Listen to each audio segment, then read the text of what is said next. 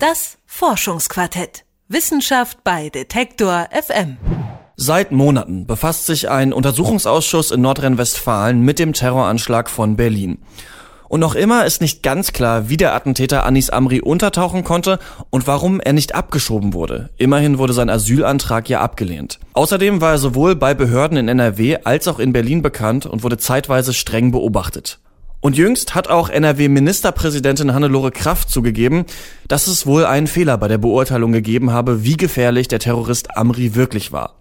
Dieser und ähnliche Fälle werfen immer wieder die Frage auf, ob Behörden wie die Polizei, das Bundeskriminalamt und der Verfassungsschutz besser zusammenarbeiten müssten. Doch wie genau müsste so eine verbesserte Zusammenarbeit eigentlich aussehen? Das haben sich Forscher aus Berlin, Kaiserslautern und dem niederländischen Tilburg in einer Studie genauer angeschaut. Mehr dazu erklärt meine Kollegin Karina Frohn. Immer wieder tauchen neue Ungereimtheiten auf. Auch der Untersuchungsausschuss kommt nur langsam voran. Momentan lässt sich noch nicht sagen, an welcher Stelle alles im Fall Amri Fehler gemacht wurden. Doch in einer Sache scheint sich die Mehrheit einig, die Behörden hätten besser zusammenarbeiten müssen. Aber was bedeutet denn grundsätzlich erst einmal besser? Mit dieser Frage hat sich unter anderem Betriebswirt Gordon Müller-Seitz beschäftigt. Um sie zu beantworten, hat er sich zusammen mit Kollegen die Feuerwehr in Düsseldorf einmal genauer angesehen. Das Ziel? Ihre Dynamik zu verstehen.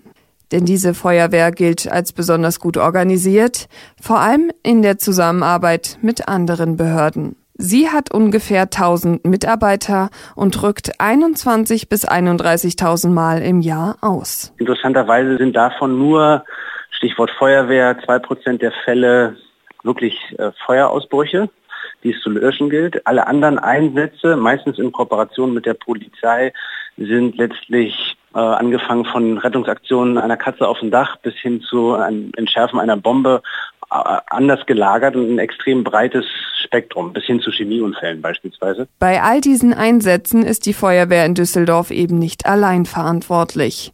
Neben der Polizei kommen zum Beispiel je nach Gefahrenlage noch Organisationen wie das Technische Hilfswerk und das Deutsche Rote Kreuz zur Hilfe. Das häufig auf dem Papier schön formuliert ist, wer wen beispielsweise zu informieren hat äh, und was wann zu geschehen hat. Aber gerade wenn Sie jetzt an Extremfälle wie Terroranschläge denken oder auch simplere Konstellationen wie ein Fußball-Länderspiel, was wir begleitet haben, oder ein Bombenfund am Flughafen. Da ist plötzlich so viel Eigendynamik drin, dass dann Zufälle dazu führen, dass etwas glücklich oder nicht glücklich ausgeht. Erklärt Gordon Müller-Seitz. Dennoch scheint es gerade bei der Düsseldorfer Feuerwehr besonders gut zu gelingen, auch in Ausnahmesituationen eine erfolgreiche Zusammenarbeit zu gewährleisten. Bereits im Zuge des Love Parade Unglücks 2010 wurde diese Behörde als Vorbild genannt. Damals sind in Duisburg durch eine Massenpanik 21 Menschen ums Leben gekommen, unzählige weitere wurden schwer verletzt. Auch Organisationswissenschaftler Olivier Berthaud treibt die Frage nach dem Geheimrezept der Feuerwehr um. Neben den herkömmlichen Methoden, so eine Zusammenarbeit zu untersuchen, also mit Statistiken und Befragungen, haben die Wissenschaftler etwas anderes versucht. Sie haben sich für eine neue Methode entschieden. Und wir haben uns dann für eine andere Alternative entschieden. Wir sind einfach äh, mit den Leuten mitgelaufen. Das heißt, wir hatten einen Forscher, der vor Ort wohnte und der praktisch, wenn unseren Partner in Düsseldorf es für richtig hielten, mitlaufen konnte. Das hat den Vorteil, dass man wirklich hautnah erlebt, äh, wie diese Zusammenarbeit konkret auch aussieht. Dabei stoßen die Behörden manchmal auch auf banale Probleme, wie wer darf wo seinen Einsatzwagen parken, um den anderen nicht zu behindern. Jede Kleinigkeit muss einmal durchdacht worden sein, damit im Ernstfall ein kühler Kopf bewahrt wird. Gordon Müller-Seitz verrät das Geheimnis hinter dem Organisationstalent der Düsseldorfer Feuerwehr. Was wir besonders fanden, war, dass sie sozusagen zwei unterschiedliche, ich sag mal, Art und Weisen hatten, wie sie kooperiert haben mit anderen Organisationen. Das eine war eher partizipativ, wo man die Leute in Entscheidungsgremien mit einbezogen hat. Beispielsweise wurde 1997 äh, der sogenannte Arbeitskreis Großveranstaltung gegründet, wo unterschiedliche Behörden seitdem immer wieder im Vorfeld für Großveranstaltungen sich miteinander koordinieren und kooperieren und informelle Befindlichkeiten äußern, was das letzte Mal nicht gut lief oder was sie sich wünschten. Bei diesen Diskussionen werden Hierarchien ausgeblendet. Alle können ihre Meinung frei äußern und sich austauschen. Jede Meinung zählt gleichberechtigt. In manchen Situationen sind Hierarchien allerdings notwendig. In anderen Fällen wiederum beispielsweise Krisensituationen bei der Bombenentschärfung oder ähnliches, wechselt dann die Feuerwehr zusammen natürlich oder in Absprache mit anderen Organisationen immer wieder in den eher hierarchischen Steuerungsmodus. Da gibt die Feuerwehr den Ton an. Diese Mischung aus klaren Hierarchien und einem Diskussionsforum vor und nach jedem Einsatz ist das Erfolgsrezept.